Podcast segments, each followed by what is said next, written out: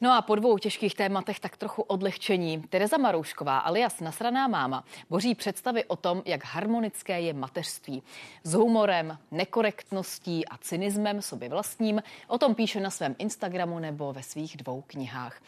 Jaké to je bořit mýty v době hyperkorektnosti? Tereza Maroušková je tady. Dobrý večer. Dobrý večer. Protože je po desáté večer, tak už si mohu dovolit zeptat se takhle, kdy jste byla naposledy nasraná? No, naposledy dneska. My jsme totiž uh, předevčírem tepovali gauč a můj syn dneska skákal s jogurtem na gauči. Aha. Takže samozřejmě jsem mu řekla, neskákej na tom gauči. O minutu později skákal s lžičkou na gauči s tím jogurtem a samozřejmě jogurt už je na gauči. Takže, takže naposledy dneska. Co vás přivedlo k tomu založit si blog? Uh, Určitě, když jsem byla těhotná, já jsem si to jako spousta, myslím, jiných žen hodně romantizovala. Čekala jsem od toho asi, že to opravdu bude jedno z nejkrásnějších období života ženy, ale uh, nestalo se, no. Mě bylo vlastně tři měsíce opravdu jako zlé, non-stop, jo. Ono v kuloárech se tak jako šeptá, že eh, těhotenská, um, že raní nevolnost a, a bylo to jako fakt náročný a mě to vlastně naštvalo, no, tak jsem si říkala, že uh, by bylo dobré o tom začít psát, jak to je doopravdy. A, a trošku není... vás popíchnul i partner, je to tak? Jo, jo, jo, jo.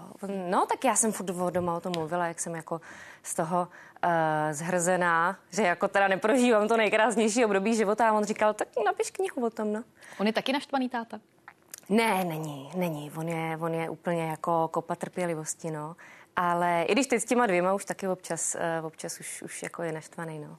A proč jste se rozhodla touhle docela humornou formou, uh, takovou praštinou i formou, uh, o tomhle tématu mluvit? Co vás k tomu vedlo? No, protože nikdy nic takového nebylo. Já jsem vlastně sama mm, v tom těhotenství něco podobného hledala. Vlastně jsem dokonce i chodila po těch knihkupectvích a říkala jsem si, že by mi strašně pomohlo, kdyby někdo touhle formou vlastně o tom taky mluvil. No. A ocenili to... to sledující? No, Jaké jako strašné. z druhé strany? No, úplně vlastně perfektní, no. Nebo jako, uh, já jsem do toho šla s tím, že schytám hrozný jako kartáč za A to, to se nestalo?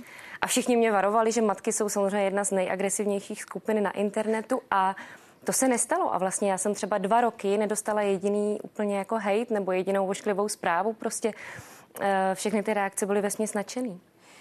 Jaký je ten největší mýtus o matkách? Já myslím, že největší mýtus, a teď nejsem si úplně jistá, jestli to není spíš stereotyp, uh, že dobrá máma rovná se šťastná máma. Že hmm.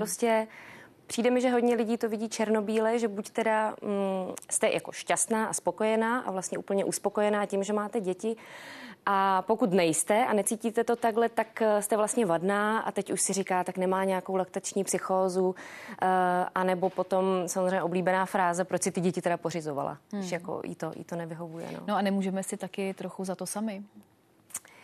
Mm, to je samozřejmě otázka do jisté míry určitě. Eh, samozřejmě i tím, že se necháváme asi tak nějak ovlivnit těma sociálníma sítěma, necháváme se ovlivnit tím, že máme pocit, že všude je to růžový, jenom u nás je to špatný. Na druhou stranu, já jsem o tom dneska totiž zrovna, než jsme se měli, tak jsem o tom uh, diskutovala s manželem a já jsem mu říkala, že vlastně ty mámy tím, že jsou vlastně pořád doma a nemají tolik těch impulzů, nechodí do té práce, nejdou po práci, si do krámu se podívat, tak nějak všechno tak jsou vlastně hrozně jako ohrožený a hrozně zranitelný. A ono, když jste v té bublině pořád s tím dítětem a vlastně zase s kým se vydáte, no matky s dětma, že jo? A tohle je váš vesmír, jste v něm uvězněná, tak uh, potom je hrozně jako snadný sklouznout um, k nějakým takovým myšlenkám, že prostě všude jinde je to asi jako lepší, když jsou toho plný ty Instagramy. Hmm. Právě v rámci toho, co říkáte, tak v, podpa- v, v podcastu Outbox, který se věnoval tématu Máma versus práce, zazněla data. Mimo jiné tam zaznělo, co je pro ženy motivátorem, proč chtějí pracovat při rodičovské a ty tři argumenty byly tyhle. Sebeúcta, pracovní identita a psychická pohoda. Přidala byste ještě něco? A tak peníze určitě. Myslím si, že spousta maminek chce jít pracovat, protože prostě samozřejmě materství je drahý a děti jsou drahý. Ale určitě za mě jako ta psychická pohoda, kdybych měla mluvit za sebe, tak určitě by to byla psychická pohoda. Ta možnost chodit mezi ty lidi a právě nabírat ty, ty impulzy, prostě sbírat, um, potkávat se s jinýma lidma, s různýma lidma, nejenom s matkama, vlastně vymanit se z té bubliny toho mateřství. No a vy teď prý pracujete na nové knize. O čem bude? Eh, bude to vlastně, já mm, mám dvě knihy a ta třetí bude vlastně završení trilogie a bude to vlastně nekorektní průvodce druhým rokem mateřství. Tak se budeme těšit. Tereza Maroušková, díky. Dobrou Děkuju. noc. Tak to bylo z dnešních událostí komentářů všechno. Děkuji, že jste se dívali a dobrou noc i vám.